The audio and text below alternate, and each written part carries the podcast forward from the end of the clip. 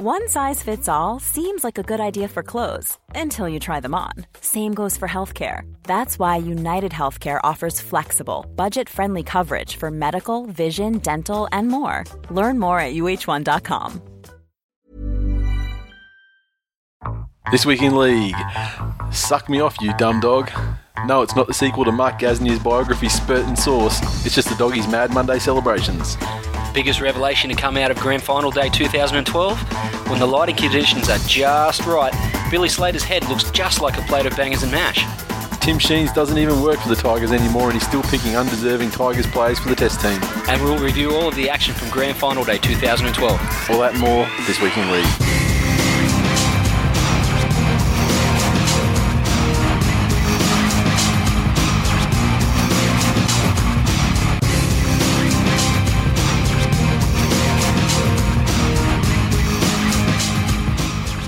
Welcome to episode number 107 of This Week in League. I'm Nate. And I'm Glenn. So, season done and dusted. It is. Not for us, of course, because there's still some things to take care of, but uh, the, the football season, I gave up on football about a month ago, mate. yeah, yeah, me, I, uh, just last week for me, but, you know, you know how it goes. I do. I know all too well how it goes, Nathan.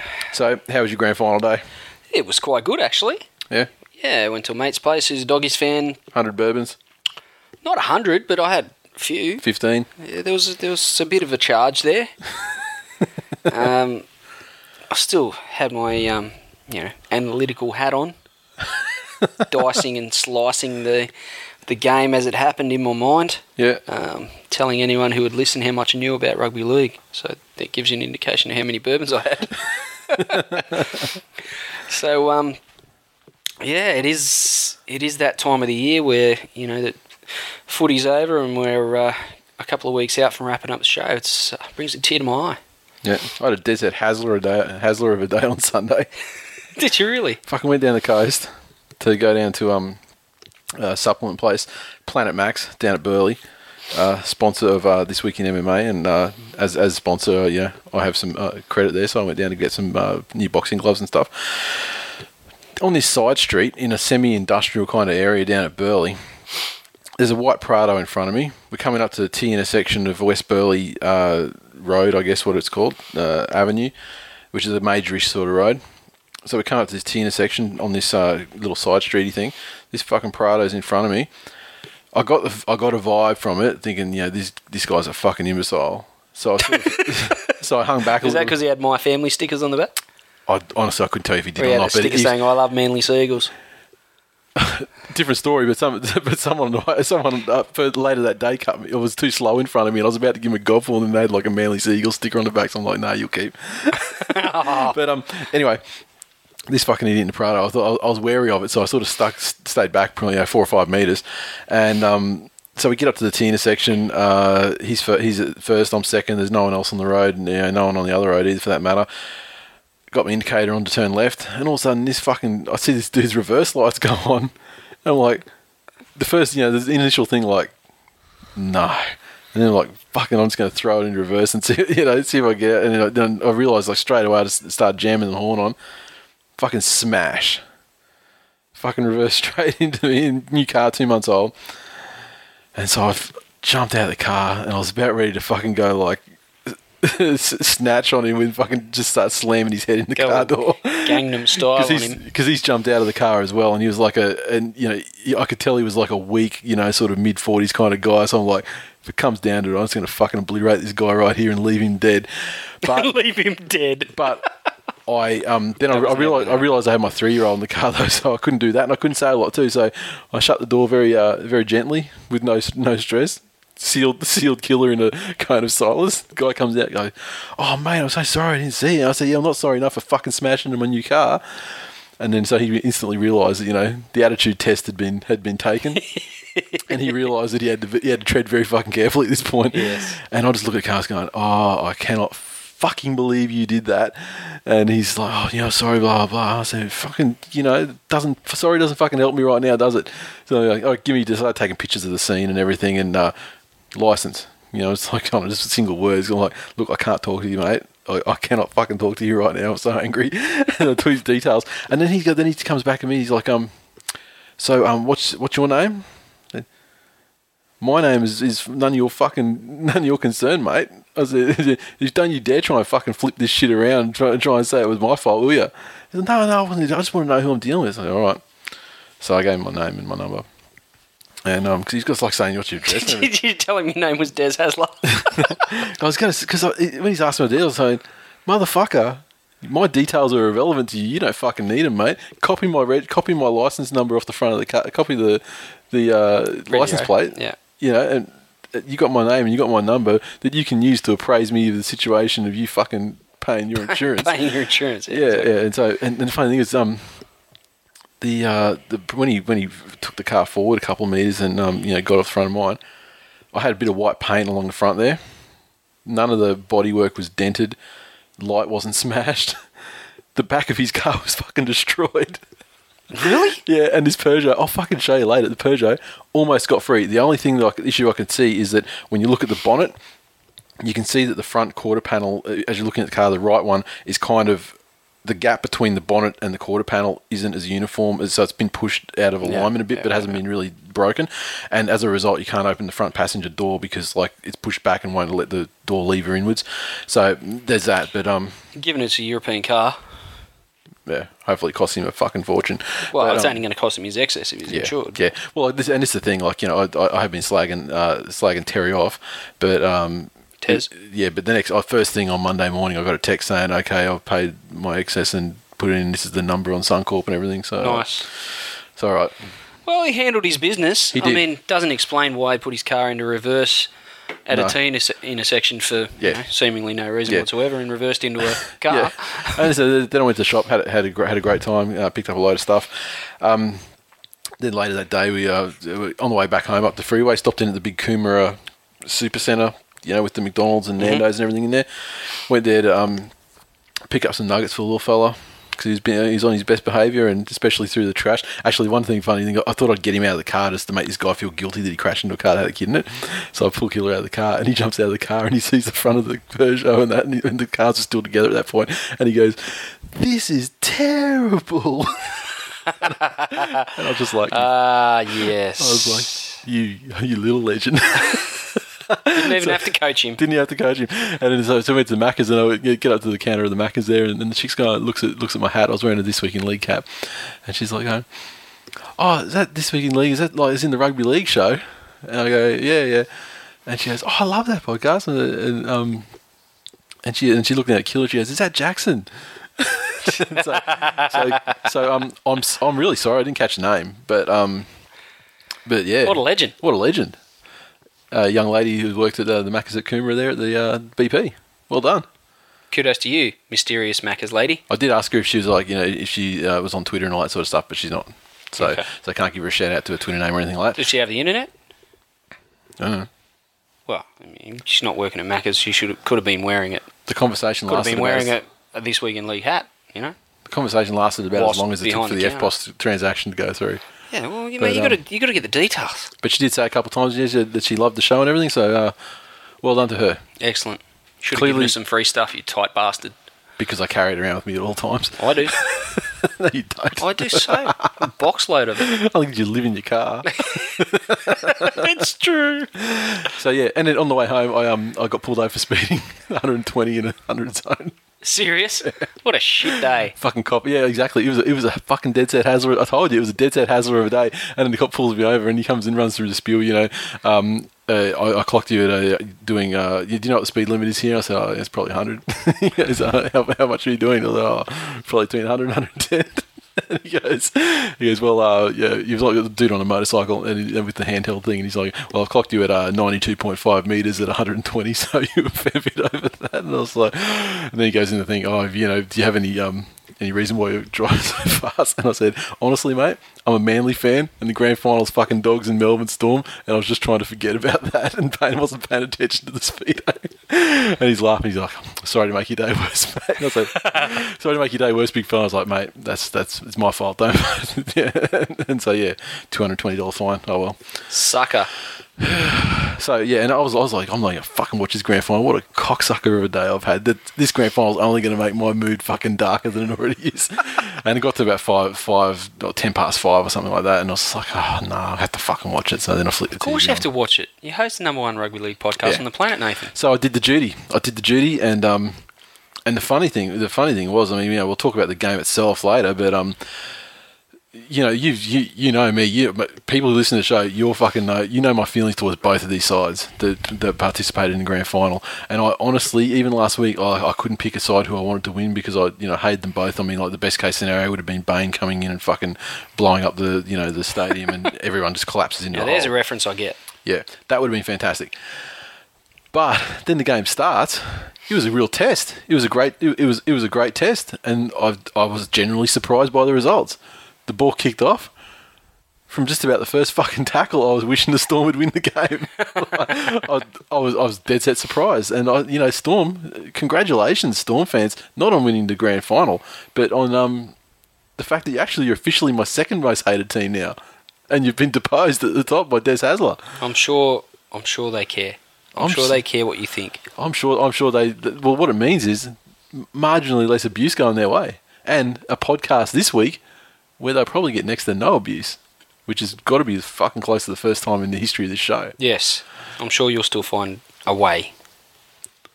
We'll see, but honestly, I'm going to struggle. I really am going to struggle.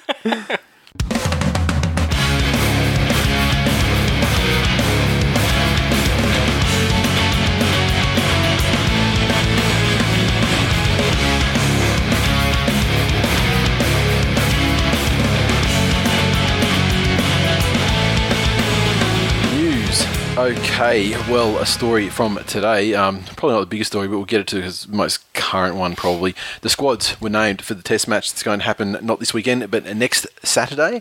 And I think it's October the 13th from memory, the date. But we got our squads, so we're just going to run through the squads here, and uh, you can give me some thoughts. Kiwi squad came out first. Gerard Beale, Jesse Bromwich, Greg Eastwood, Kieran Foran, greatest player in New Zealand, of course. Josh Hoffman, Krisnan Inu, Shaun Johnson, Sam Kasiano, who's declared his allegiance to New Zealand, Isaac Luke, Simon Mannering, Benji Marshall, Legend. Ben Matalino, or Matalino, Matulino. Sam McKendry, Sam Perrett, the Milkman, Frank Pritchard, Kevin Proctor, Jeremy Smith, Elijah Taylor, and Dean Whare. Notable omission. Adam Blair. Nowhere to be found. Two dads as well. Admittedly, he didn't have a real happy year, but I mean, him and Perrett on the on, on one side of the field has been pretty much a mainstay for New Zealand football for a while now. Yes. Yeah, I mean, it's typical of Stephen Kearney. Yeah, Elijah Taylor. Hasn't, uh, you know, no love for the incumbents, Yeah. people that have done the job before, Yeah, albeit uh, in a mediocre fashion, Yeah. such as Adam Blair.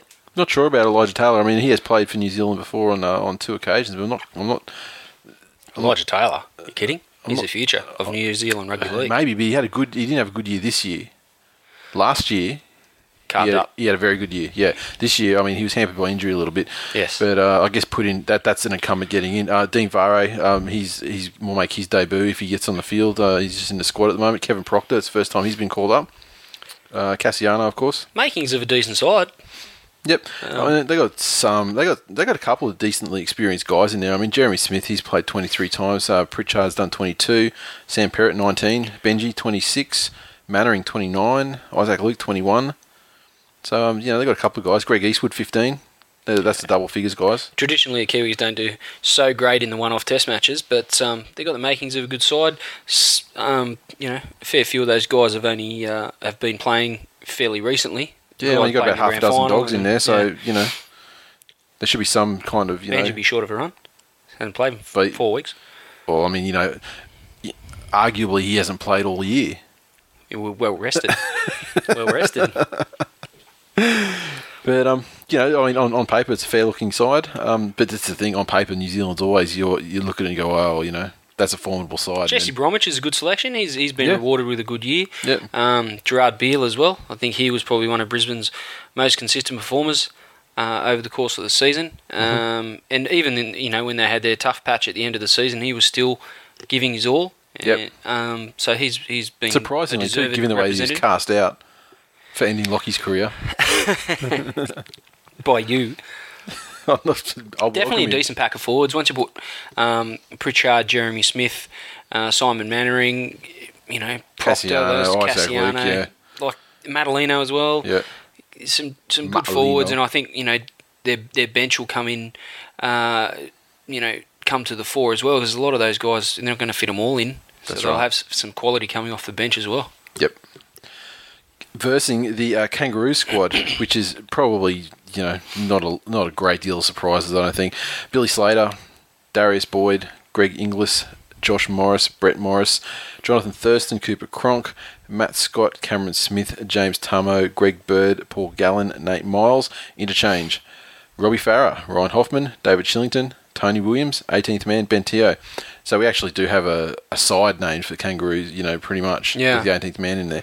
Best Um, hooker in the world playing as well. Um, playing off the bench. Cameron so maybe, Smith um, So maybe he might, uh, as in the, in the team as well well, yeah, as Robbie Farah. Maybe, Um, Rob- maybe Robbie might come on. I mean, given the fact you've got Hoffman uh, and Shillington and uh, Tony Williams, who obviously won't do a fucking lift a fucking finger.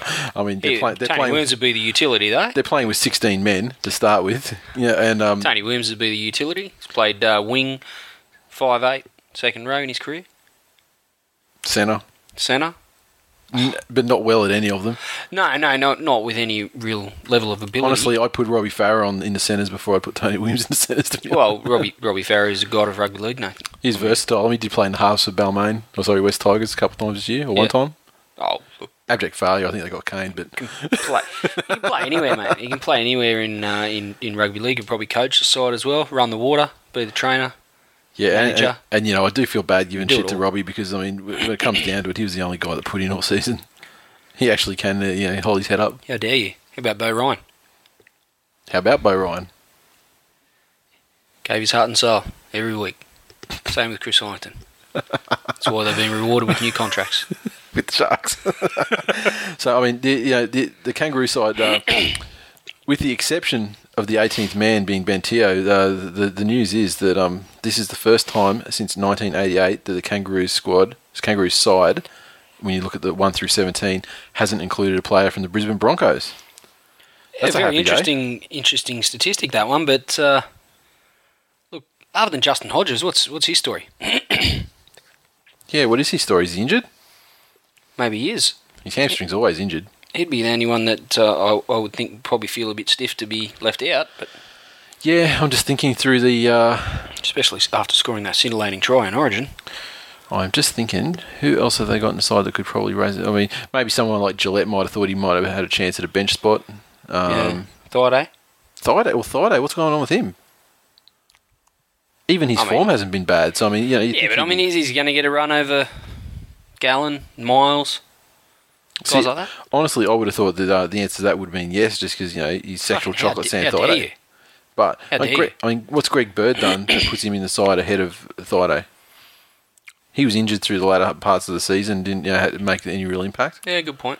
So, I mean, yeah, certainly you wouldn't put him in in the side ahead of Gallen and Miles because I mean those guys form wise have just you know blown him out of the park. But I mean, you know, Thaiday has a bit to offer, but um, yeah, maybe they just thought you know we've been carrying these Broncos players in the Australian side for far too long. Yeah, I don't know that Broncos fans would be up in arms over it.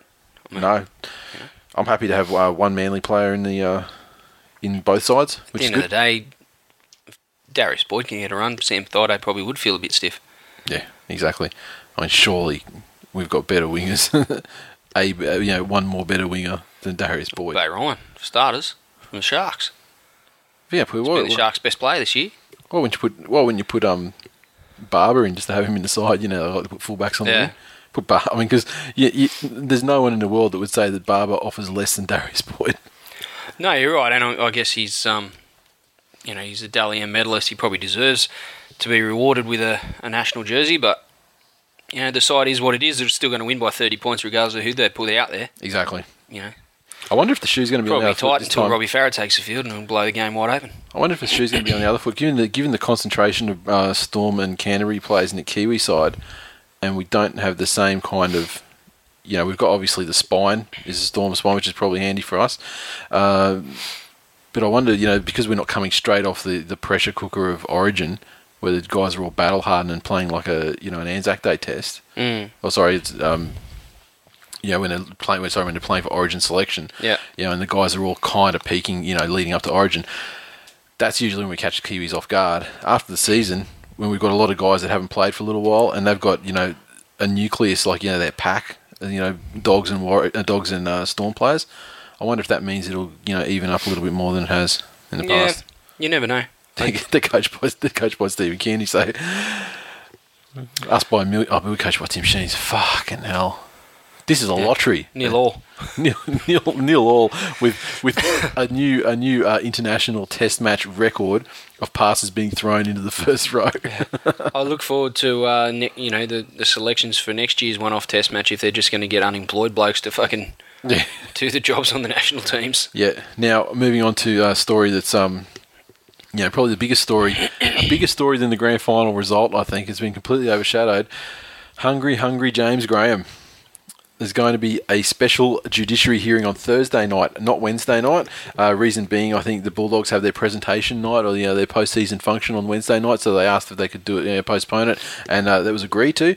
Um, Graham, he's expected to plead guilty to the ungraded contrary conduct charge after being referred directly to the tribunal to answer allegations by Slater that he bit his ear in the 26th minute of the grand final on Sunday. And uh, by not grading the charge, that means the match review committee has indicated that it's far worse than the maximum offence they have, which is a grade 5, which would have seen him face a seven match ban. So there are suggestions that the suspension could go down in the annals of history as one of the longest ever. Now, precedents for biting cases. Brad Morrin received an eight match suspension in 2007 for biting Tamana Tahu on the arm. This was far worse than that. yeah, the, differenti- the, the, the differentiator in this case is the fact that, um, as with nearly every biting case I've ever seen, is usually like the guy's fingers get in the guy's mouth or the arm wraps around the mouth in the tackle, and then that's how it happens. This time, I mean, he just came up, grabbed Slater, chomp. Um, also, it was on grand final day, and although they, you know, I don't know how much they can count it like that. The fact is, Well, it's contrary conduct, so that Yeah. that definitely is factor. and the uh, and the audience of uh, almost four and a half million, including um, Australia and New Zealand. Uh, you know, the NRL probably don't take a you know a, kindly view to to something No. like that happening and being replayed ad nauseum. Um, Billy Slater hasn't commented. Uh, he's not going to have to testify at the at the hearing either. I don't think they need to because um, uh, Melbourne officials are going to provide a statement, but also. You know, it's pretty, the footage is pretty clear, as is you know the the the, ca- the situation with his ear after. I mean, you Yeah. can clearly tell. I mean, it had been cut; it was swollen up, obviously through you know the bacteria that live on you know those you know horrible yellow pegs that English people call teeth. um, and and uh, so, so so Graham, he's been charged. There's been a couple of other charges as well. Sisa Waqa and uh, Todd Lowrie, uh, they face one match bans, and Josh Reynolds, uh, if he pleads guilty, he'll get off. Um, Josh Reynolds has probably been punished enough by the punches that would landed flush in his face after he hit Sisa Waqa. Yeah, I mean, we'll deal with those. We'll deal with those guys first. I mean, Todd Lowrie. I can't even remember what he did in that melee. That why why was he singled out ahead of like Eastwood? I think who uh, who got um, Slater in like a rear naked choke to kick it all off. No, it was Stagg. Uh, was Stag was it? And um and then you had like you know Krisnan Inu. He's one. that- He started it by you know coming in and, and smashing Slater. Yeah. After after the, the try was scored, so he was the instigator. That that kicked it all off as a as a thing. Um, you know, and there were lots of guys pushing and shoving and stuff. So I'm not sure how Todd. Low- I'm not sure what T- Todd Lowrie did to um to get himself into that uh, to. No, well, I mean. Sisa Waqa and Josh Reynolds. I mean, no problem there. Those they were the only two that stood toe to toe and traded punches. So yeah, fair enough on that case. But um, but once again, I mean, you know, Josh Reynolds was the aggressor there too, to, to the point that Waqa just stood there and let him land two flush shots on his face. Yeah. didn't even blink or, or bat an eyelid. No. Then said, "Okay, you've had your two freebies. Now it's my turn." And that's when it got broken up. Obviously, when they realised that uh, Reynolds was going to die. so those guys, I mean, you know, wipe the slate clean on them. Although I would like to say, melee spills out onto the sideline. Players from both teams are involved. What's the common thread between this and the last one? Melbourne Storm. Yes. Maybe it had nothing to do with Manly. Maybe it's just the Melbourne Storm. They like to have fucking melees that spill over the sidelines. Clearly, they've done it again. And also, how about the Chargers with the doggies fan that was fucking throwing stuff at them when they were fighting? Did you see that guy? I saw someone lob a plastic cup. Yeah, threw a grenade at, the, at Billy Slater. When, Very interesting. yeah, yeah, par for the course for doggies players. Now let's move on to the big charge. What do you think about the bite? Oh, I think he's got to go for 12 weeks at least. Yeah, I mean, That's in- that's my number. I think it's uh, it's fairly unique in uh, as far as biting cases go. Certainly, you know, in the time that I've been watching the game. yeah, Um, in the Brad- time that they've had, uh, you know, action replays and instant replays where you can actually see clearly from multiple angles what happened. That's right. I think um, you know between you know things like eye gouging, biting, um, you know, Hopewadiing, Yeah, anything John Hopoate did in his career. Um, prostate massage. well, unsolicited prostate checks and um, rearranging people's Yeah. faces with your elbows.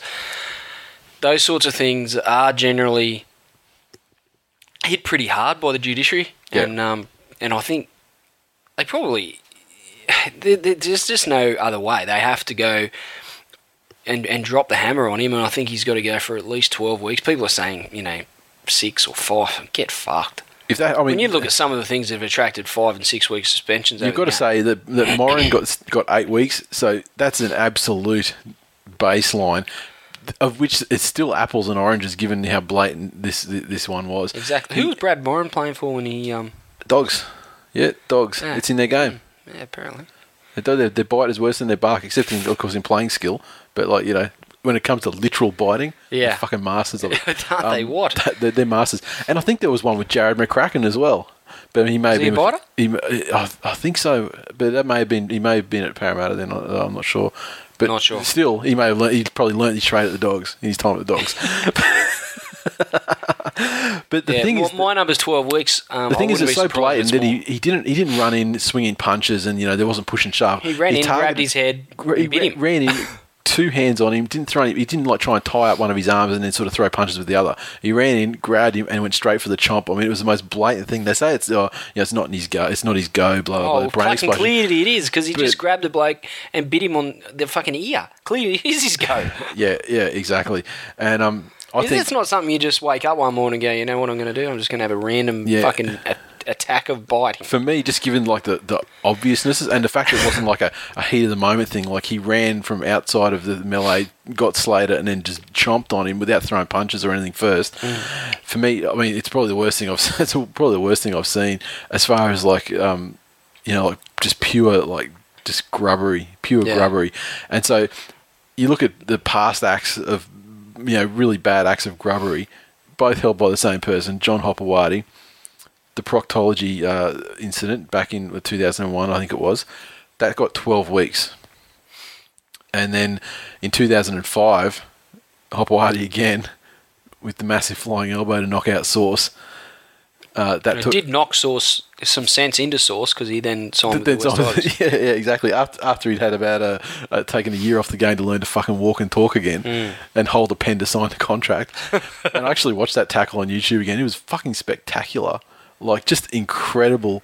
The fucking speed and the and the lift off he got, and just the absolute. I mean, like Sauce is not a small dude, and just to fucking wipe him flat, and just oh my god. Almost fucking killed the poor bastard. it was. It anyway, was back to- fucked back up. to But that was. Graham. But that was seventeen. Ta- that was seventeen weeks. Yeah.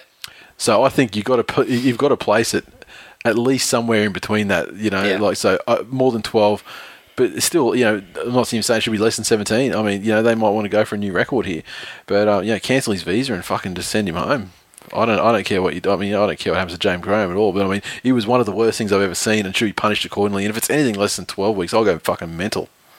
Yeah, I, I- think 12's a number. And, um, you know, if it's more, then so be it. But fuck, if it's any less, they, they're Yeah. setting a, a dangerous precedent for teams in grand finals Yep. as far as how much, you know, he, he was he was lucky that it did only go and report, given that the evidence was so conclusive. But I think the referees have been under so much pressure lately um, to have sent a player off Yeah. um, in a grand final.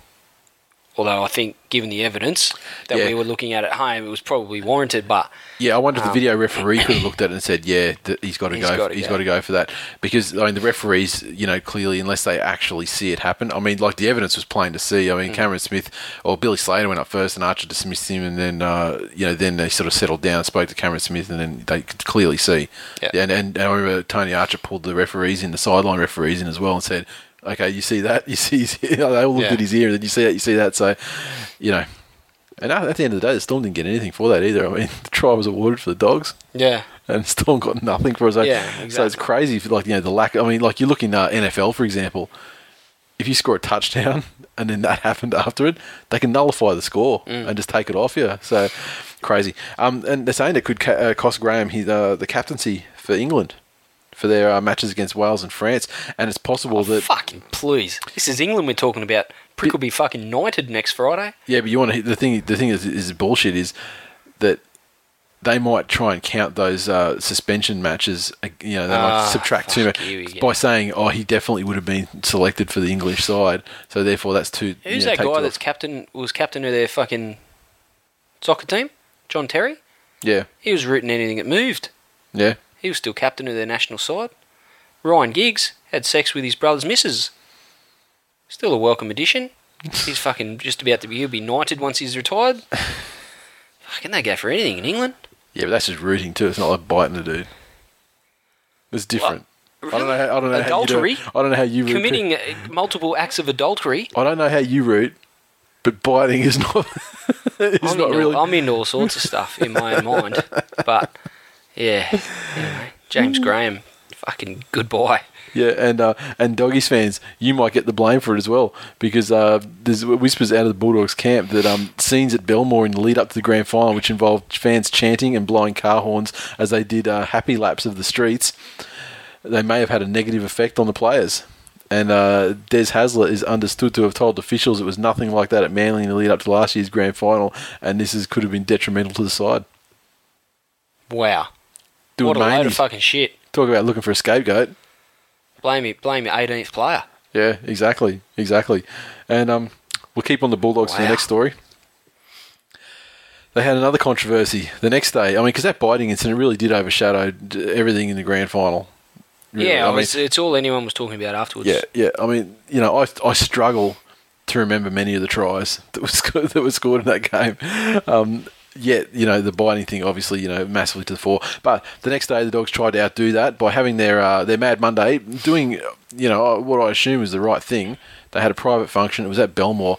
You know, perhaps they could have had it at a different place, a better place, like you Other know, than book- their spiritual home. yeah, yeah, exactly. Because um, you know, their spiritual home, but players were urinating on the field apparently. In open open view of other people, um, so you know that's their spiritual home, but you know they mark their territory on their spiritual home too, um, and they were inside. Bulldogs.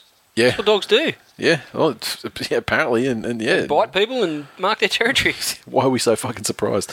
Uh, they had a window open they, they, and they're partying inside. And um, the people involved haven't come to light yet because of being inside. And the video I saw, you can only tell. I think it might have been Krisnan Inu's arm, like sort of grip, but whether he's a guy that said anything, who knows? But there were some comments to Channel Nine uh, reporter Jane as a party said, um, "There are there are some ladies here to stick their heads in your pants." and uh, followed by "Suck me off, you dumb dog," and "I want to go and punch you in the face." Wow. That fucking escalated quickly, didn't it? Didn't it? What? It was all romantic first, you know, sticking the head, stick- sticking the head in the pants, and then you know, Imagine as a party, be like, oh, got- hang on, let me let me ponder that for a second. then- oh, he could be interested. and then, and then you know, then it got then it got sexy with you know, "Suck me off, you dumb dog," yeah, and then she was like, well, that's a little bit forward. Maybe Yeah. not without dinner and a movie and then and some um, kebabs. and then I just go straight Robert Louis style. I want And to go punch you in the face. hang on, I haven't even given you an answer yet, and you want to punch me in the face? I mean, fucking, the time waits for no man. Clearly, it doesn't wait for a dog either. Um, and also, uh, Fred Serraldo, the gear steward, he uh, had a foul mouth spray towards the media as well. And as I said, the players also urinated on Belmore Sports Ground in full view of the assembled media. So uh, it's being investigated by club management. Um, I haven't seen too much in the way of official statement. Although I did see uh, Todd Greenberg tweet. Uh, he said, "I spoke with the journalist today and apologised on behalf of the club. That's not how we do business. We'll follow up internally." So um, Well, if anyone's going to handle it well, it's the best administrator in the game, Todd Greenberg. you'd think so. Um, you'd think you know, you'd think he'd be you know he'd be the best administrator, but clearly, I mean, I wouldn't imagine that he'd he'd take. you know, Uh, you know, look at that in a favourable light, and I don't know that he's a, given the, the coverage that it's got. Um, I don't think he's the type of person that's going to look at it as a boys will be boys sort of thing. Um, but I just have to ask again, whenever this sort of thing comes up, the fuck are they thinking? And that goes for for the players that said things. Why why the fuck would you be p- pissing on the field when there's media around? If you've learnt nothing, Fro- and I'm not saying that they didn't have you know whatever reason they had to be pissed off at the media being there. I'm not saying that they didn't have any right to be pissed off, but fucking handle it in a professional way. exactly. Screaming out stuff like that. I mean, there seems to be a lot of blame has been thrown on the media, and like, oh, why were they there? You know, it's just become a thing these days. I do mean, agree media- with that. I do agree that really, it's Mad Monday. These guys get fucking saturated coverage all year. They fucking they bust their asses, and and you know you know have some media outlets say that they're not overly. Um, it- it's not overly easy to get access to NRL clubs, Yeah. um, and that's something they can work on together. Um, I, d- I don't know that they need to be there. That's on a- Mad Monday. and that's a Well, funny what thing other well. reason do you have? Yeah, well, the, the funny thing is, I saw someone complaining and saying, you know, uh, leave them alone on Mad Monday, and you know, get it all into out of the system, get all your, the, your reporting out of your system on after the game. Well, guess what? They close their dressing rooms to the media after the grand final, which is actually a breach of NRL regulations. So they're going to cop a heavy fine for doing that anyway. They just keep kicking goals. The greatest administrator of the game, he's administrating like a boss at the moment. he's doing a fantastic job. And what it goes to show is that you know, for all his administration side, uh, you know, for building the facilities, what Greenberg has tried to do, he thought by taking Desi and you know some staff, he thought that what he could do is actually replicate like you know Manly's culture, and he's he's, he's found out the hard way that he's failed miserably, and that um you know this culture you can't you know it, it's been built since nineteen you know since nineteen seventy you know two. You know, as far as like you know when they started, you know, getting into grand finals and you know against the odds sort of stuff. Dogs, you had good culture before you sold, you sold a Super League and shit. and um, now it's it's proving harder than you thought to get it back. Now you- you're just being a troll. Um, again, I, I don't really agree with the media being there, but the fact was they were, and, And the fact is, the media's always there all year round. That's there's right. No, there's there's no like unspoken amnesty or something for, for Mad Monday Day. I mean, that's where they're going to get more stories. So what you do is, if you're a, if you're the best administrator in the NRL, you fucking sort it sort your shit out properly and don't let it happen. For example, well, it wasn't Todd Greenberg shouting obscenities, Nathan. And No, no, it wasn't. some players need to be brought into line. There's But no doubt he had some. that. He would have had some say in the, in you know where the function, how the function was run, and you know the security thereof. Look after the 2008 grand final, Manly provided a there was an apartment complex with a penthouse they, for the players, and they put security downstairs at the at the foyer of the, the apartment complex, and no one. They had a, basically a list, and no one who was not on that list could get up there. So it was just, you know, all you see was some players on the veranda. Worst thing that happened is I think they took some clippers to Wolfman's head, but um, that's it. No scandal. There was plenty of scandal to come, though, wasn't there, mate? Well, that was 2009. Yeah, but and as it turns out, that was all beat up too. was it In a court of law. everything? proven. That, everything that went on, Everything. right? Anyway, the players should know better. I don't care how drunk they were; they should have kept their mouth shut. And the media should probably have a bit of a look at themselves as to the reasons why they were there. Were they there to, you know, to, to try and uncover a scandal or be there if something went wrong? I think that's pretty poor journalism. And, Of course they uh, were. But that's the thing. You go. I mean, they, they went there because they thought there'd be a story, and you know, and they were And they got on one. Yeah. so I mean, yeah. It's disappointing when you know the fact that we've just finished a, a really successful season. We've we've had our refereeing issues, but you know there's a lot of stats across the game to, to show that the game's in in good health. Uh, and you know we've got the day after the biggest game of the season. All anyone's talking about is players mouthing off at the media and someone biting someone. Like Exactly. fuck's sake, get your shit together, boys. Exactly. Now, uh, what other stories have we got here? Max Delmege on Facebook. He uh, he gobbed off to Hasler uh, pretty much an hour after the game was finished, and uh, he said that uh, where is it? I feel I have to say this. Des Hasler, if you'd not been so greedy and self opinionated, you would have been the coach of the Premiers again tonight. Manly Sea Eagles. The players, staff, and myself gave you all the support, both personally and financially, to the best of what the present day environment could afford. Obviously, this was not enough. I've given Manly all I can and will continue to do so. Why? Because Manly supporters remain true, faithful, and genuine. You made an error in judgment, in which we forgive you. See you next year in the grand final. So he thinks the Dogs will make the grand final again next year. He does against Not Manly, really. evidently. Sorry. Against Manly, evidently. And um, he thinks the reason that Manly didn't win the comp is because Des Hasler wasn't their coach. Yeah, pretty much. Right. I think so. It's a bit of a slur on uh, Jeff too, if you ask me. Well, And he must be, you know, if he's having a slight on Des Hasler, I mean, you think Des Hasler would well, no, no, because then he followed up. the grand final No, he year? followed up when que- so. when questioned about it. He did fo- he did follow up and say no. He was giving him uh, he, he was actually giving him a rap. So it was it was a compliment. He was saying that uh, you know at the end of the day he wished he'd still been at Manly. It was meant to be a compliment, and if Des had been with Manly, we'd have won the premiership. So he was actually it was actually a compliment to Desi. And because He they had Geoff Toovey, he a second-rate was coach, they didn't win the premiership. Yes. Well, Geoff Toovey. Second- I mean, Geoff Toovey doesn't need much of a reason to fucking whinge about stuff. Second-rate coach. Hang on a minute. A second rate coach who who coached his side to six places above the ladder than the than the Australian coach, who's the fucking veteran legend of you know and he's 30, now 30 unemployed. years. So this is how the Tigers do, do business, mate. You don't get the results. Five you years- get arseholed out. five years late. Six years too late. Yeah, we six years too late. I said five. I was going to be generous, but no. That's how we do business, mate. We drop the hammer from a really, really, really great height. It just takes a fucking long time for the hammer to make its mark. yeah, they're dropping it from fucking Pluto. um, now the next. Did you see Melbourne Storm's urn? No. It was on the news do they keep so the ashes of good taste in there? I don't know what it is, but it's like a black urn with Melbourne Storm logo on it. Anyway, someone spotted this urn, and um, and apparently it's a sacred thing to the Melbourne Storm. When the Storm packed their luggage to head back to Melbourne, um, there was a there was near the premiership pro- trophy, you know, taking you know equal pride of place was this glossy black urn with a Melbourne Storm sticker on it. And uh, and they say that it's the, it's the Storm's secret weapon.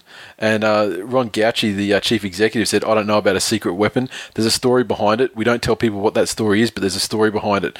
Uh, he'd provide no details on what makes it so special, how long it's tracked the club the games, or even how it came to being. He said, "It's something that Craig Bellamy and the players do, and it would be inappropriate for me to comment. It's only appropriate for Craig to talk about it." Uh, Bellamy was less willing to talk about the urn, but he said that their respect for the urn is real and not mere, merely some quirky superstition. It's a bit of a sacred thing with the group, but I'm not going to divulge what it is, he said. It's a thing that stays within the group and is going to stay within the group. It's not a thing we use the whole year, just different parts of the year.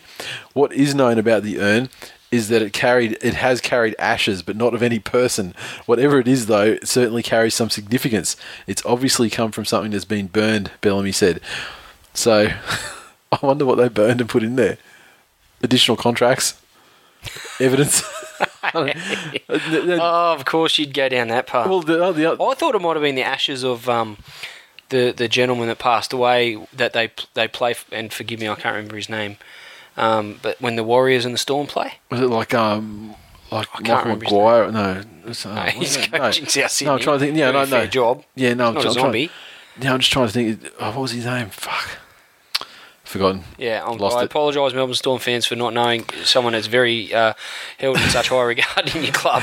Um, but that gentleman, I, I thought for a second there it might uh, might have been his ashes, but if they're saying it's not of a person, but Well, they're saying it's very interesting story. It is. I mean, and and the, I don't know if you watch um, uh, you know, much like a. you How big's W- the urn? Would it take the ashes of a boat? a caravan? Did, did I don't know if you see much, uh, you know, like WWF or whatever. yeah. But um, it reminds me of like you know now now the the picture in my head now is like uh, Craig Bellamy. You know, as the players walk down the tunnel to get on the field, Craig Bellamy's walking behind them, holding the urn up like Paul Bearer uh, for the Undertaker. Remember back in the day, like Undertaker would draw all his power when he's out when he was down and out. And um, How about um, maybe it's uh, the remnants of Adam Blair's career? It could be the source of Adam Adam Blair's power. Maybe. and it's and it's still down in Melbourne, so I can't. get my hands on that fucking urn. Start force feeding whatever's in there down Adam Blair's throat. yeah, yeah, exactly. And so searchy, searchy, searchy. Michael Moore. Yes. Michael Maguire. So Michael Moore uh, was the unfortunate gentleman, and so I think what you know you've solved the mystery. It's actually his ashes. I'm not sure his family would be too keen on his ashes just following the team around, but Yeah, you're probably right. But yeah, interesting right. story. And I mean, uh, I'm not sure if it's it's something that's kind of known amongst Melbourne Storm supporters or whatever, but I've honestly never fucking heard of it, which is why I put it in there because it's not really it's not really a news story, you know, per se, but. It's something I'd never ever heard of before, so it was just Yeah, that's interesting. I wanted to run it past no, you as well. like I said, very interesting. Okay, signing news. Just quickly, the deals with Beau and Hino officially announced today by the Sharks, even though they've been fairly public and done and dusted for about two weeks now. But in other signing news, the South Sydney Rabbitohs, they announced the re-signing of Australian international and uh, Origin, Indigenous All-Star, etc., etc., Greg Inglis, until the end of the 2017 season. So, he's... uh he did, it's not a five year deal; it's an extension of his existing deal. But all in all, it, you know, it's essentially the same thing. He's got another five years at the Rabbits, um, which is interesting because five year deals aren't necessarily the greatest thing ever invented. Um, You've got some uh, quotes there from Michael Maguire saying that uh, the long-term re-signing gives the club and the team a real boost as they get ready for 2013. Greggy is a very, obviously a very talented player, and he's really matured and become a leader at South Sydney. He's capable of some extraordinary things on the field, and he has an extraordinary effect on people off the field too. He's told me he's fully committed to the club, the team, and the South Sydney district, and you can see that by the efforts he puts in on and off the field. He's a big part of what we're trying to achieve here, and we're all very excited to know he'll be here until 2017 and hopefully longer. He's uh, he's going to be what thirty? He's 25 now, so be 30 by the time he's done, yeah. Fucking hell! Like, if he's like you look at someone like Lockie. Yep. Know they're different positions, right? But you from fullback, your body's not really subjected to a lot of the grind that you are at five eight, Yeah. and, and the amount of defence that uh, you know But Lockie, a high like- profile five eight would have to do. He'd still make a lot more tackles than Greg Inglis would in a game. Lockie didn't really make many tackles ever. He still would. If he made if he made 100 tackles across his entire career, I'd be very fucking Oh, for surprised. fuck's sake. You're a ridiculous human. Um, he's going to be 30, and who knows what he'll achieve in the game. yeah. Certainly at a representative level. He's already done enough. That's for sure. He sure has. Um, it's it's a good it's a good move from the bunnies, I think, in the f- fact as far as retaining other players. Yeah. um, for a guy the profile of Inglis and the ability of Inglis to pledge his allegiance to the club for such a long period of time, guys that are sort of toing and froing probably gives them or, or gives the club more leverage to hang on to those sorts of guys because Inglis is a, a type of person, a type of player that you can build a club around, and they're doing a fairly good job of it at the moment. Um, I was very interested to hear that he had extended his deal for so long, given that the new TV rights deal and, and what the salary cap's going to be doing in a few years' time hasn't really been revealed um, to the, to its full extent. Yeah, I think they have enough of an idea though, you know, like a ballpark idea that they can obviously sign him up to. He's probably yeah, but I mean, anyway. you look at someone like Farah, and they're saying, you know, he's he's saying, well, you know, we're still waiting. Yeah. We, we, we'll talk to the Tigers, no problem, but there's still a lot of uncertainty over what the salary cap's going to be. Well, So- maybe Inglis actually is, you know, committed to South Sydney and wants to achieve something with South Sydney, and you know, money's not his driving factor. Yeah, that's that's all I can put it down to. Or Which is crazy sort to think that Greg Inglis is a player, you know, with more honour and integrity than Robbie Farah, especially given the whole situation that happened with the Broncos. Well, I think um, I think Robbie's probably looking for a bit more uh, of an indication as to who's going to be coaching the Tigers moving forward. And who's going to be playing for the Tigers other than him as well? Because they, you know, they seem to be stripping out two or three decent players a year. Yeah. Um, so I, I don't blame him for having his reservations. Um, he's a Tiger through and through. I can't see him going anywhere. Um, but that's off track. I think uh, good move from the Bunnies. Good uh, insurance policy for Inglis. He's um, he's tied away for a long period of time, earning some serious coins. So uh, it's it's win win. I just wonder, you know, some of the third party deals, etc., that he's become accustomed to. Yeah. He's got a you know full time residence at the at the Star. Possibly. What's involved? Just a lot of brown paper bags from Rusty. DeLonghi, you know, DeLonghi coffee machines. Yeah, at the Yeah. wazoo. Well, I mean, you know, he, to be fair, I mean, he could still buy a shitload of DeLonghi stuff anyway, because, I mean, surely he hasn't spent all the 50 grand on his Harvey Norman Maybe you're right. vouchers or whatever. Caffeine's a diuretic. Maybe why he's got so fit. Drinking Maybe. so much fucking coffee. It's possible. It's possible.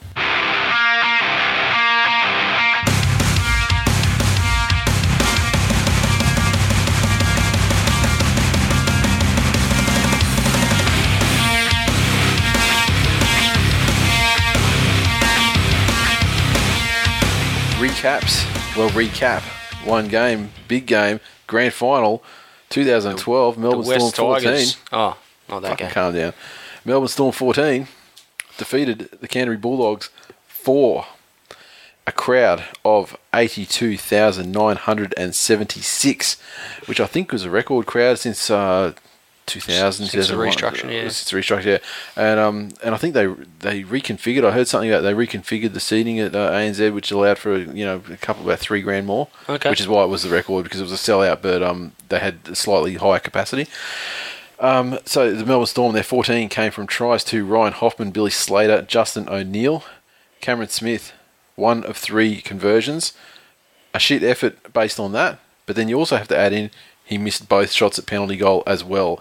So a total night of one from five. I mean, it's it, it gave you a boner because you know you could pretend Benji Marshall was playing in the grand final. It was fantastic, and you know who knows when we'll ever see that again. Yeah, if can- ever. Yeah, exactly. So- And the dogs, four points. Try to Sam Perrett. The end. Captain Snooze couldn't get that conversion. pretty convincing performance from the Storm. I thought they were near on perfect for 80 minutes. Yep. Um, and unfortunately, I think the Bulldogs, um, certainly in attack, I think they were a little bit overawed. I think they were frustrated by the Melbourne Storm defence.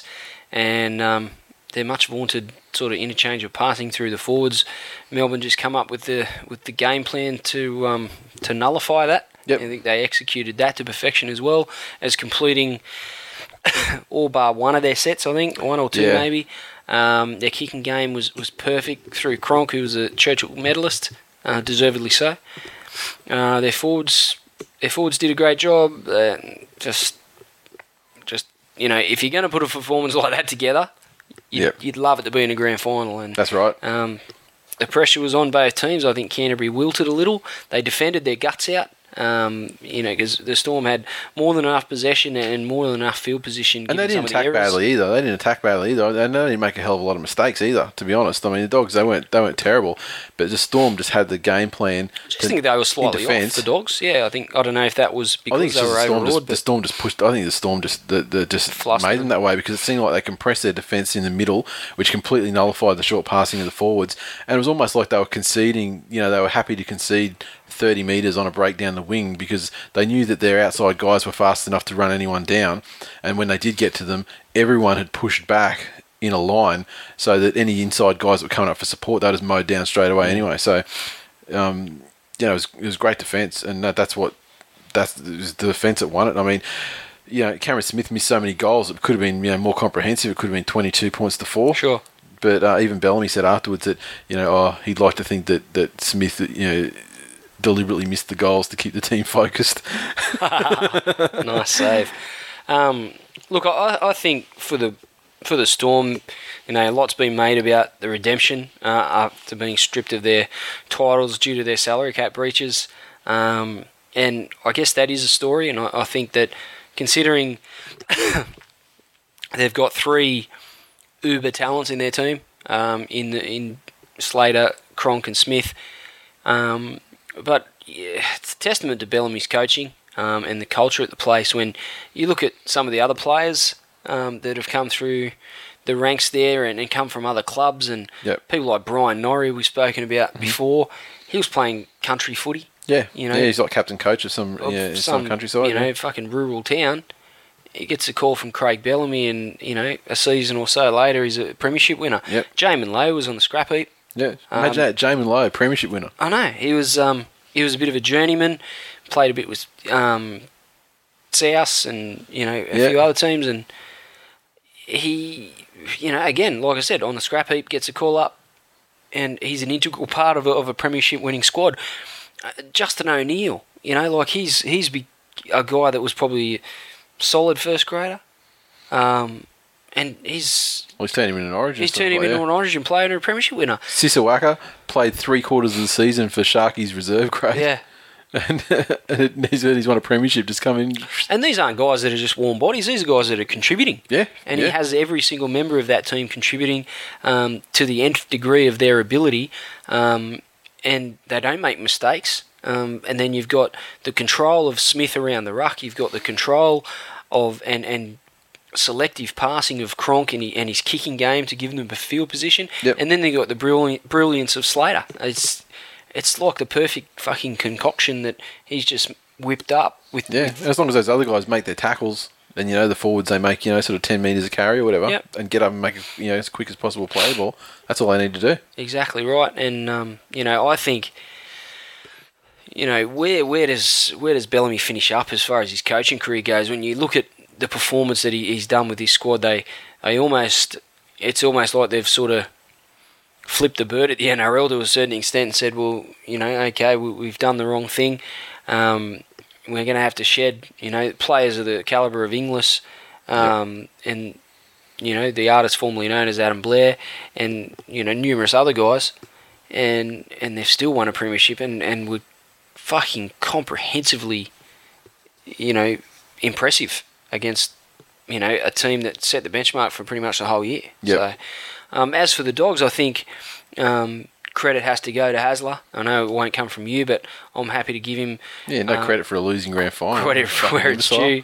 Won one Um, last year, didn't you, son? I think uh, when when Greenberg, you know, did make the big coup to, to sign Hasler, I think they probably would have had this year penciled in as a as a building block. I, I don't know that they would have had the expectations to be on the run that they've had this year. So it's a credit to his coaching. He's overhauled the way that the club's played football, um, and it took him a little bit at the start of the year to grasp it. And you know, once they did, they, they didn't really look back. And they've again they've got some some guys in there that aren't world beaters, but Yeah. he's he's got them contributing. Um, and then you've got the brilliance uh, of Barba off the back of that, and, and the control, and some solid forwards, uh, you know, with skillful passing games. So, And you add T Rex to that, and they're actually a worse side than they are, they are this year. Next year, well, certainly So, if he uh, plays at his, uh, if he plays. You know the caliber of, of football that he played at the back end of last season it will be a welcome addition. I think if he plays the style of footy that he's played in large part All this season. season, and then uh, and a lot of times prior to the back end of last season, uh, I don't know that they oh, they're going to get value for money. Let's they're not, not going to get value for money for him because they paid so much for him. It's literally impossible for them to get unless he starts kicking goals and fucking doing which some he's other shit as capable well. of doing. Um, let's not forget that you know he got that spot at Manly based on what four, six performances at Parramatta where Yep. he, he made those sorts of runs. Yep. Um, it certainly wasn't a, a, a strong body of work during his time at Parramatta, um, and you know. I think Hasler probably could be credited for, for getting the best out of him, albeit not for full season at a He time. had him. but He had him for like four years, and he got or three, Yeah. three years, and he got and he got half a dozen games out of him. So, you know, he's he's building a career on on sporadic performances of, Yeah. of, of dominance um, and strong running. But when you're a guy that size, you'd really think that he should be, be able to put it consistently together. Um, but I think next year, you know, they've, they've been minor premiers. They set the benchmark. You know, for a large part this season, and they're, they're beaten grand finalists. But I think next season was going to be the, the year that they uh, that the administration there and, and Hasler himself probably had penciled in um, to be a really successful year. So it'll be interesting to see what they come up with. Yeah, exactly. I say in this, in this grand final, I mean, it wasn't even a game. 14-4 on the score on the scoreboard, and you know, if you hadn't watched the game, you'd say, oh, you know, it's pretty, you know, fairly fairly tight. You know, not much more. You know, not much more than a try in it. But um, honestly, it's probably second most dominant grand final I've ever seen. I think um, I think some some credit has to go to the Bulldogs' defence in the second half. Um, I think they were sort of out on their feet there in patches, uh, and they Melbourne had quite a great deal of, of field position and possession, and you'd normally expect them to put a lot more points on, but uh, the Dogs dug deep uh, and and held them out. But eh, you know, again, if if Smith kicks the goals. Uh, it, it looks a lot more comprehensive, and it was probably a, a fair indication of the of the disparity between the two teams.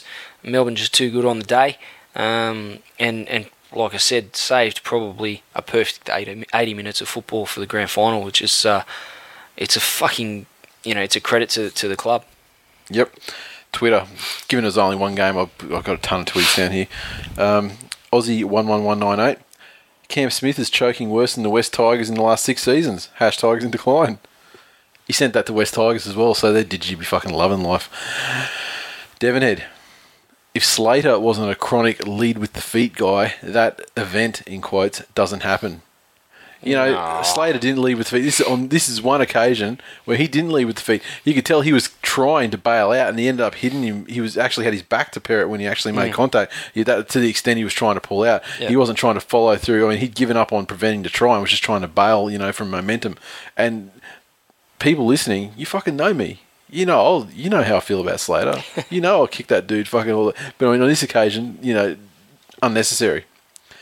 Uh, Aussie at 111 198 came in again. Wow, James Graham. Is that what people eat in England? No wonder they have horrible teeth. Hash uh, dirty fucking scumbags. Hash ears in decline.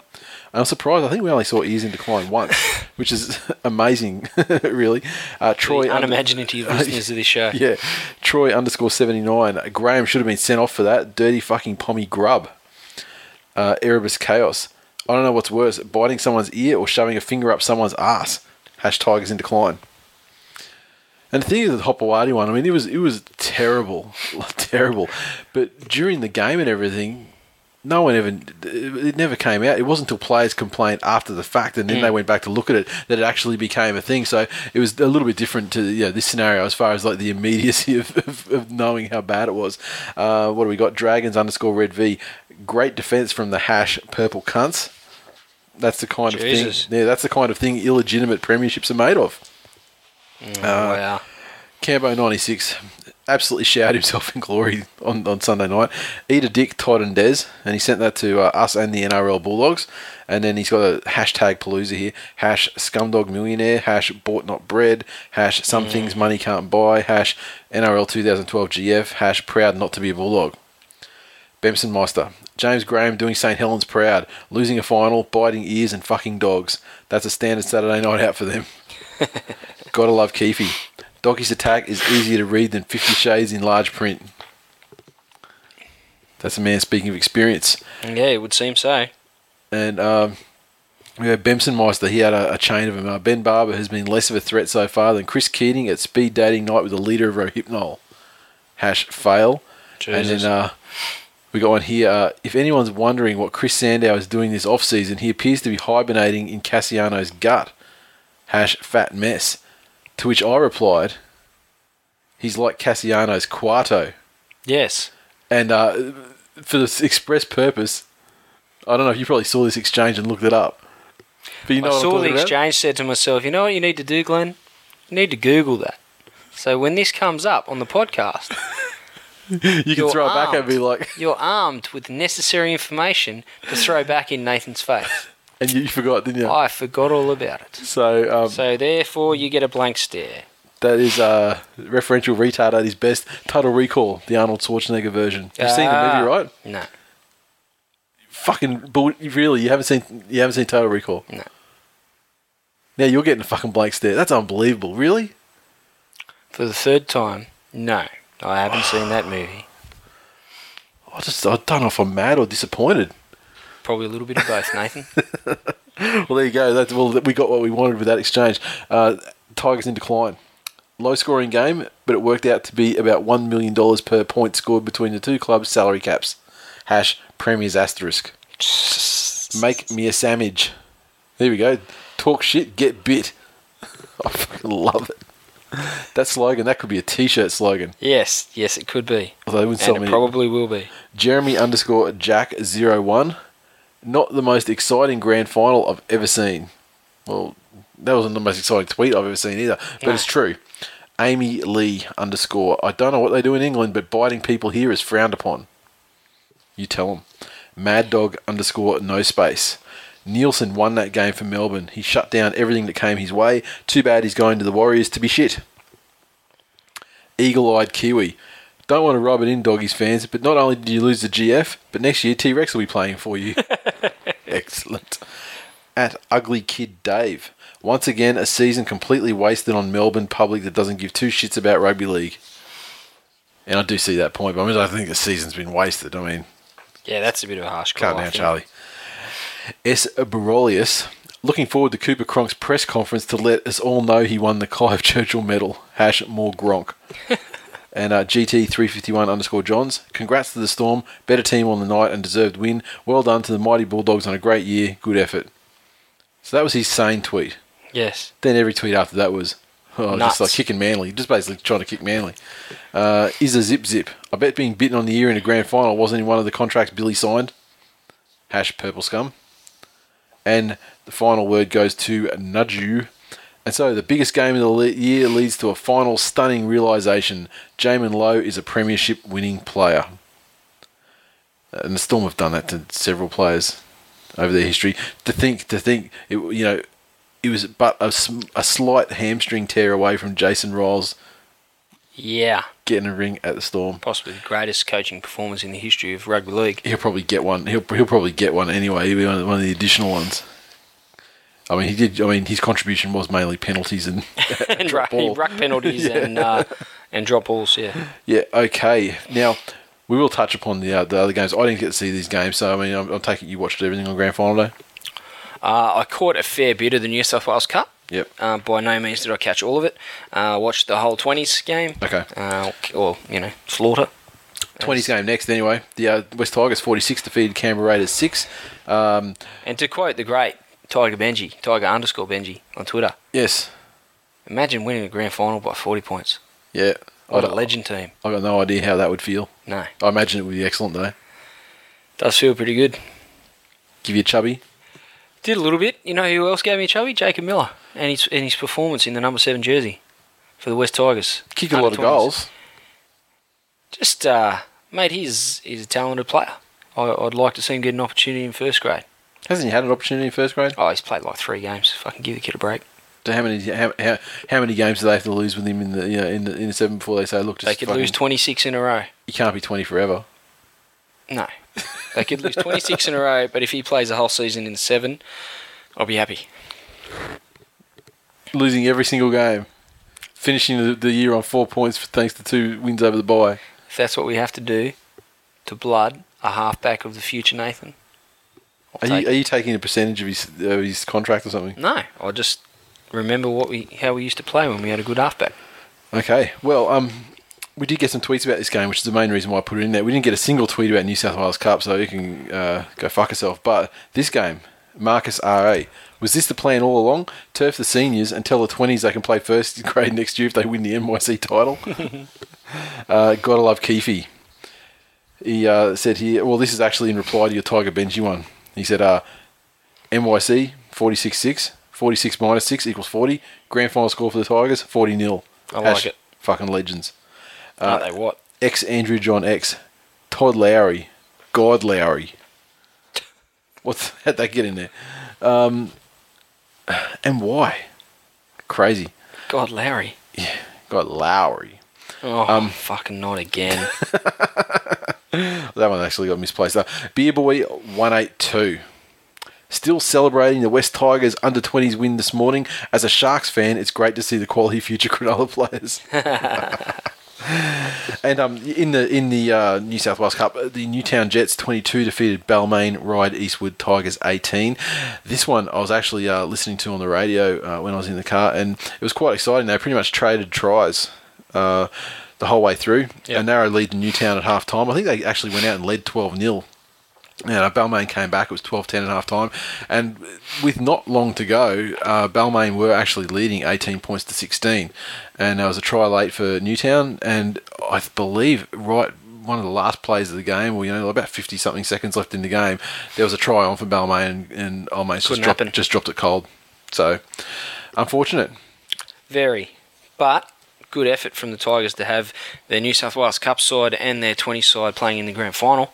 Um, yeah, I would just like year to... where their NRL side didn't make the eight. I just I just like to congratulate the the uh, the Balmain consortium because um really the uh, doggies they had minor premiers in all three grades could only get one to the final and lost that poorly. yeah, Balmain, West Tigers. West Tigers, more Balmain than West Tigers, but uh, yeah, two sides in the finals in the grand final, got a win. Can't argue And a narrow loss. a narrow loss. Exactly. I look forward to uh, 2013 with renewed vigour, Nathan. Do you? It's Not not all in decline. Well, some would say it is. some would say it is. Many would say it is. Me, Yeah, you and your little legion of puppets, everyone that listens to the show, pretty much. pretty much. So yeah. Um, but you know, Well done to the Tigers and well done to Todd Payten, who, uh, yeah, who knew? Well, Who he long said he long said he was a halfback in a props body. who knew? Halfbacks generally make the best coaches. So Yeah, I just just I, I, it seems like only yesterday he was losing that game against the Titans with his play the ball infringements and mistakes. well, it wasn't quite yesterday, but it was fairly recent. It's fairly top of mind. Yeah, I mean that's concerned. that's the one thing I'll think about. You know, that's the first thing that comes into mind when I think about his career. Isn't that terrible? But uh, yeah, he's done a good job with the twenty side. Jag the win first year. Yeah, and uh, had him playing some pretty structured attack for twenties. Well, their defence was their best thing for that side. And the funny thing is, I mean, they uh, Canberra were the favourite going into that game, but in all the, in all the previous meetings this season, it was three times in the end that they held Canberra to low scores every time. So they clearly were the uh, the kryptonite for uh, the the Raiders side. There was you know putting floggings on other people. Yeah, well, I mean, Tigers. It's what we do to Raiders. Remember, except when those years where the Raiders make the eight instead of the Tigers, then we don't do it then. But And, Other and, years. and yeah, and what was it? The, It's eight- never the, happened, the, mate. the, the 89 whole grand final. Yeah, yeah. The the evidence is mounting against your case. Yeah. let's just give it up.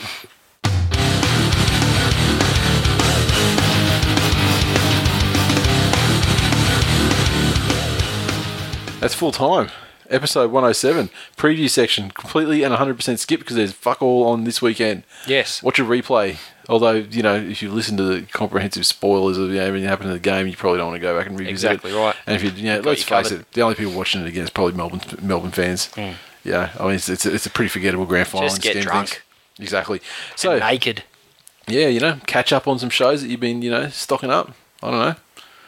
You could watch things like Total Recall. and watch movies. Yeah, you watch movies and you know maybe uh, you know catch a reference or three next season. But Maybe. um, you never know. As always, you can interact with us on Twitter. So follow at TWI League, and we're on Facebook, facebook.com forward slash This Week in League. Make sure you hit that like button, and also be sure to share our posts as we put them up, just to help us spread the word uh, and you know grow the show. iTunes, we had another review this week, and it's Awesome. a sensational one. It's from someone by the name of Kelly Gadd. Said A plus plus plus great seller, highly recommended, five stars. Fantastic to deal with, great seller, will buy again. Is an eBay thing? Yeah, I don't sell anything on eBay and, uh, either. and ha- hashtags in decline Yeah, of at course. the end, of course. Uh, which just goes to show that it does actually, it wasn't just misplaced from an eBay review. it actually was meant to be for us.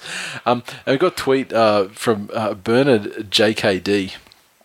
Bernard JKD, uh, listener to the show who is very, very behind on episodes, and just uh, yesterday or today listened to the uh, 100th episode, Yes. and decided to tweet us, no, let's tweet us the uh, 100 show memory, which I thought was fantastic, which is why I included it here.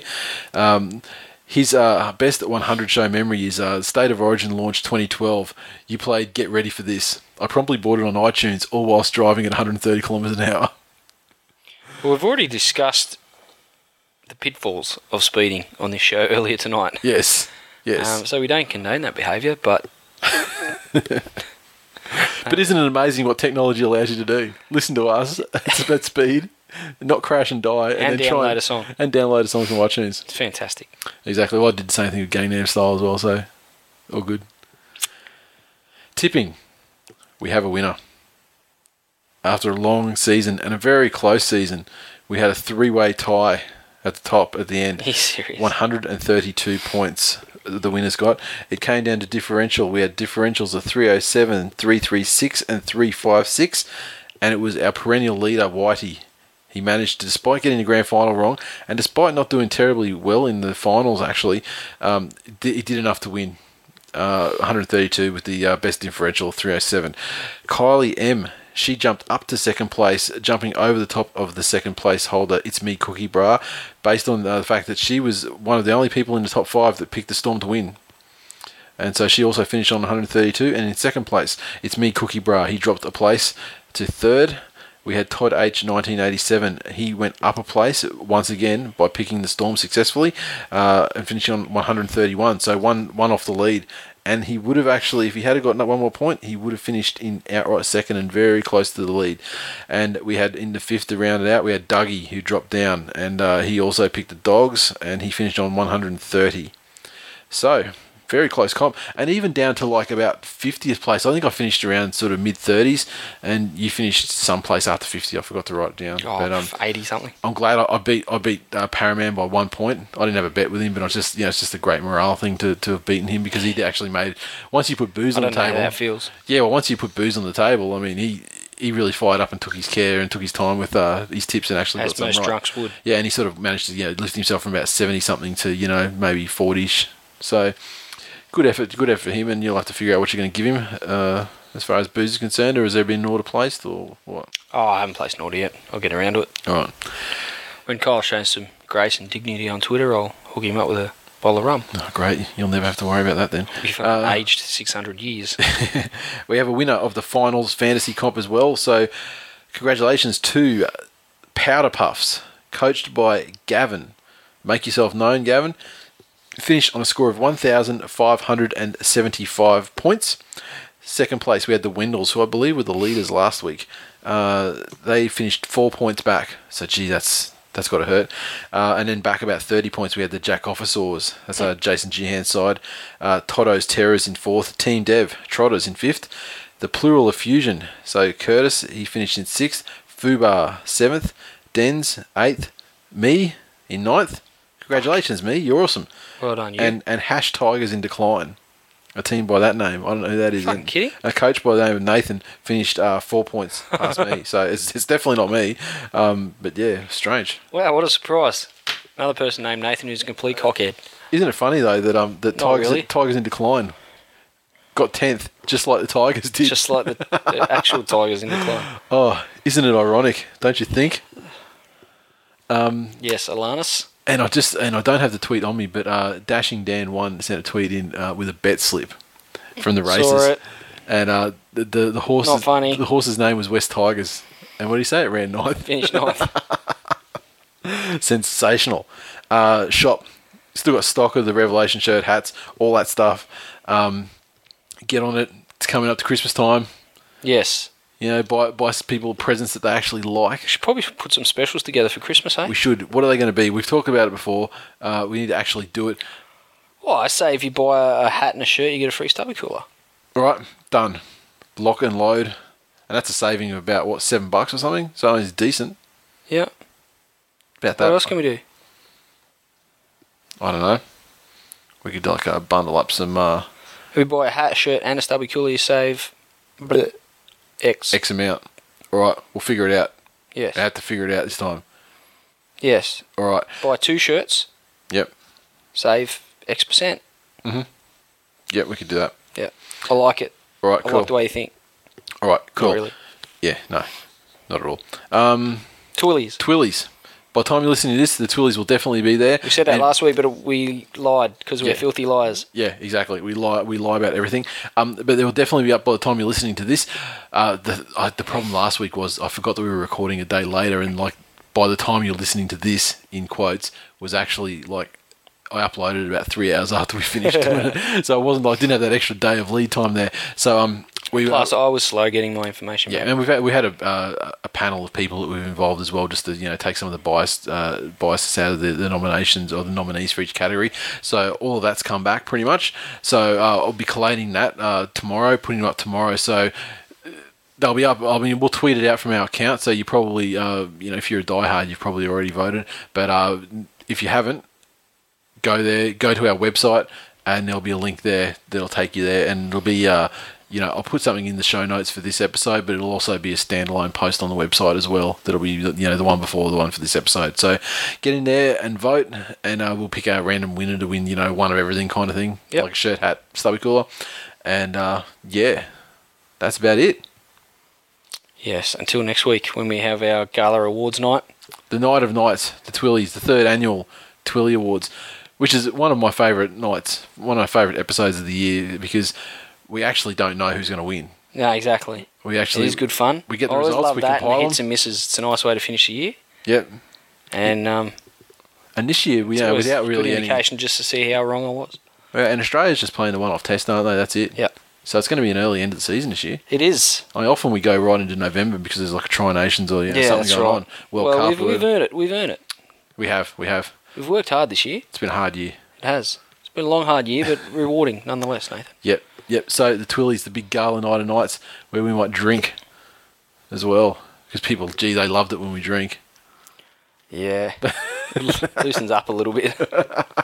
But yeah, and um, and the beautiful thing about the Twillies, I was saying, we don't actually know who's going to win because um, we basically print out the results from the uh, from the survey uh, hosting place. It will actually get my wife to print the results out, so we can't even catch a glimpse of anything. Who's a chartered accountant? Who is an accountant? Yeah, I see. She's a CPA, not a not a chartered accountant. They're two different things. She's a CPA, not a CA. But, Right. um, it's cool. I'm just saying, it's fucking different. Oh, was it really necessary to correct me there? oh, fucking. Okay, she's a chartered accountant. Oh, she's- fucking hell. and She's, lots of things, Nathan. and she's- and a saint for being married to you. yeah, yeah. And uh, in any case, she'll she'll go through. Uh, she collates the results and uh, chops them up, puts them into envelopes, marks them with the number question, so we can actually open the envelope and you know, pretend like it's proper. That's right. Which means we can't really you know line up winners for you know to talk to winners The and stuff like that The fact that. I show up in a, a, you know, a jacket and a bow tie and no pants would indicate that it's a serious night. Mankini. Oh, Jesus. Well, it's better than no pants. Sorry? It's better than no pants. There's Yeah, some I modesty guess. there. Does look a little bit, uh, looks a little bit like a car crash in a Mankini, though. Now, do you have anything else to add to this episode this evening? Um, no, I'm done. Cool. Me too. See you next week. See you next week. Oh, but wait, there is more. One more point of business, as very kindly pointed out to us by Twitter listener at Phreak09. That is P H R E A K 09. He mentioned the podcast awards. Uh, you'll remember last year that we managed to uh, get into the finals of the podcast awards in the sporting category. Unfortunately, we lost to, I think it was us against about four ESPN podcasts. But nonetheless, let's have another crack the podcast awards. They're open again this year for the 2012 season. Now, if you go to www.podcastawards.com, you'll see there's a voting form and it explains the rules and everything like that. Basically, the rules are simple.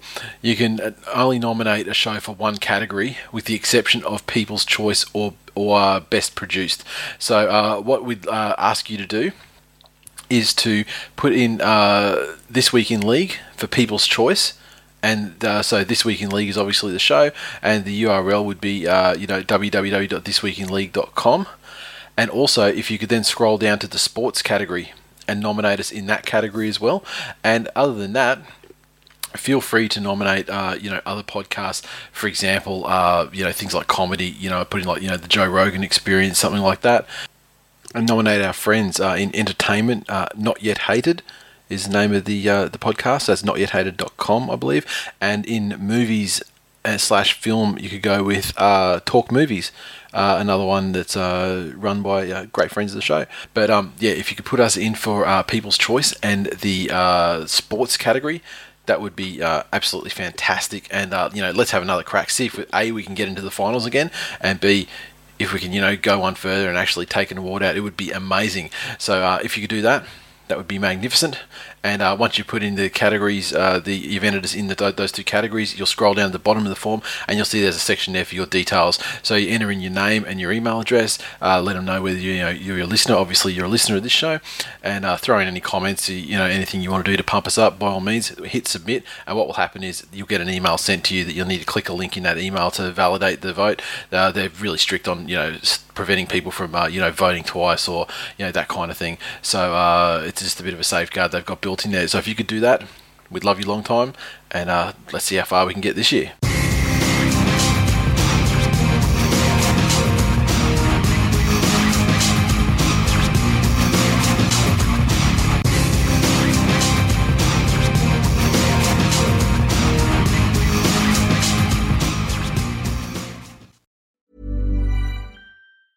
Planning for your next trip? Elevate your travel style with Quince. Quince has all the jet setting essentials you'll want for your next getaway, like European linen, premium luggage options, buttery soft Italian leather bags, and so much more. And is all priced at 50 to 80% less than similar brands. Plus, Quince only works with factories that use safe and ethical manufacturing practices. Pack your bags with high-quality essentials you'll be wearing for vacations to come with Quince. Go to quince.com/pack for free shipping and 365-day returns.